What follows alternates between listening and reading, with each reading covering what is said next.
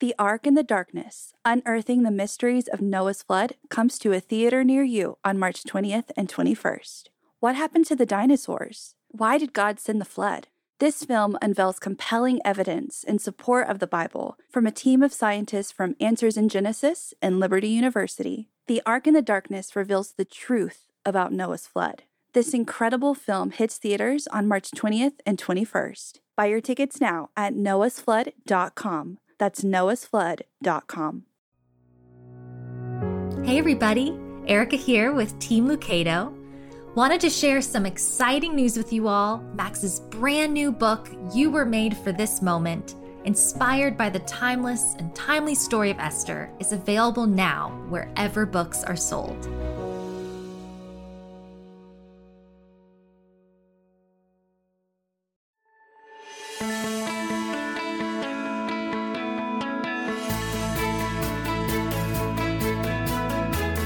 Everybody. Max Lucado here from My Home to Yours. Thanks so much for joining me for today's encouraging word.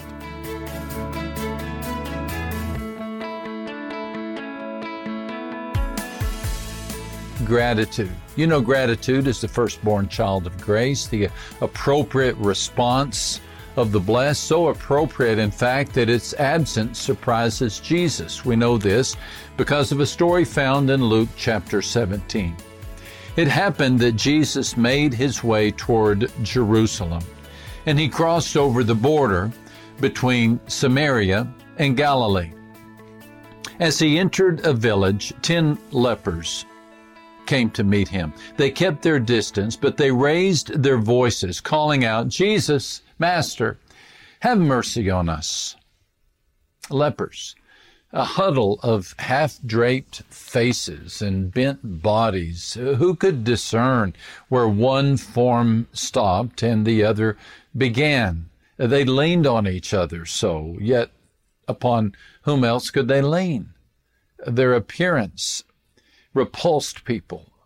Lumps on cheeks, nose, lips, and forehead, ulcerated vocal cords rendered the voice a raspy wheeze, hairless eyebrows turned eyes into hollow stares, muscles atrophied, and tendons contracted until hands looked, well, they looked like claws. People avoided lepers, but Christ, Christ had compassion on them. So when people stepped back from the ten lepers, the master stepped forward. Go, show yourselves to the priests. They went, and while they were on their way, they became clean. Wouldn't you love to have witnessed that miracle? No therapy, no treatment, no medicine, just one prayer to one man, and Pow, complete healing. Gnarled hands straightened, open, sores closing, energy pulsating. Suddenly, through veins, ten hoods are thrown back and twenty crutches dropped. A mass of misery becomes a leaping, jumping, celebrating chorus of health. Can you imagine how the lepers felt? Well, if you're in Christ, you can. What he did for the lepers, physically, he has done for you and me spiritually. You know, sin makes lepers of us all. It turns us into spiritual corpses uh, to the Ephesians, Paul said, when you were dead in your transgressions and sins, chapter 2 and verse 1. The unsaved, Paul argues, live in the futility of their thinking. They're darkened in their understanding. They're separated from the life of God. That's chapter 4, 17 and 18. Could one render a more gloomy assessment? Dead in transgressions, futile in thinking, darkened in understanding, separated from God. Coroners give brighter reports. But Paul wasn't finished. Apart from Christ, he had earlier said, we're without hope and without God. That's in chapter 2 and verse 12. We're controlled by the sinful nature. He said that in Romans 7 5. We're slaves of Satan. 1 Timothy 2 26. What Jesus saw in the lepers, he sees in the sinner's soul. Utter devastation. But what he did for them, he does for the willing heart. The scripture says, because of his great love for us, God, who is rich in mercy, made us alive with Christ, even though we were dead in transgressions. Oh, what a great scripture. Ephesians 2 4. He closes the wounds of our heart. He straightens the limbs of our inner being. He swaps our rags for righteous robes. He heals and he looks. He looks for gratitude. Back to Luke 17, when one of them realized he'd been healed, he ran back to Jesus, praising God in a loud voice, and he bowed down at Jesus' feet and he thanked him. And this man was a Samaritan. And Jesus said, Weren't ten men healed? Where are the other nine? Is this Samaritan the only one who came back to thank God? The returning leper caught the attention of Christ, but so did the absence of the other nine. Please don't miss the headline of this story. God notices the grateful heart. Why? Does he have an ego problem? No, but we do.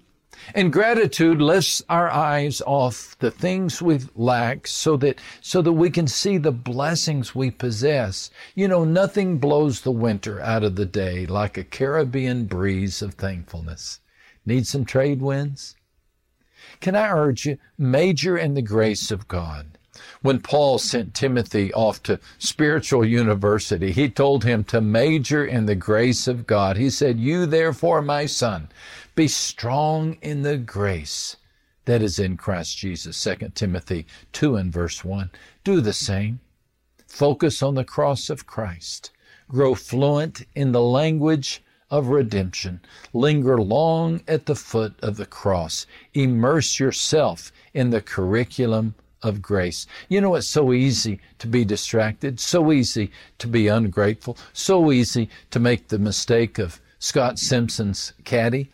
Scott was a professional golfer for many, many years who played often at the Masters Golf Tournament hosted by the Augusta Golf Course. Now, Augusta National is to golfers what the Smithsonian is to history buffs. It's the ultimate experience. The course explodes in beauty. You'd think you'd walked into an oil painting, groomers manicure the course as if she's a wedding day bride.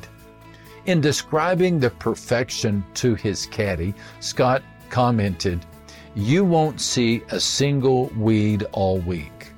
So imagine Scott's surprise when on Sunday, after five days of walking the course, his caddy pointed to the ground and he announced to Scott, I found one. Don't we do the same? We indwell a garden of grace God's love sprouts around us like lilacs, towers over us like Georgia pines. But we go on weed hunts. How many flowers do we miss in the process? You know, friend, if you look long enough and hard enough, you'll always find something to bellyache about. So quit looking. Quit looking. Let this be the day you lift your eyes off the weeds and let this be the day you major in the grace of God. And let this be the day that words of gratitude outnumber words of complaint. Because, well, the truth is, every day deserves a chance to be a great day. All the best.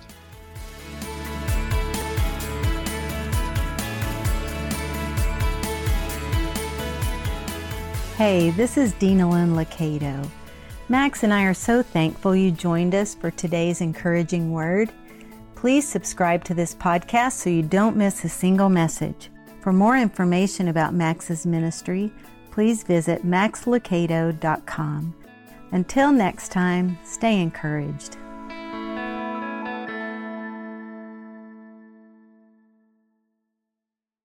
Thank you for listening to this podcast. Do you have questions about Noah's flood?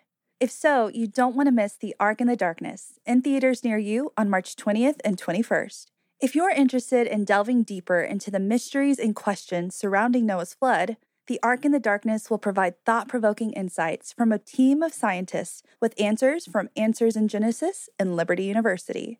The Ark in the Darkness reveals the truth about Noah's flood. The incredible film hits theaters on March 20th and 21st. Buy tickets now at noahsflood.com. That's noahsflood.com.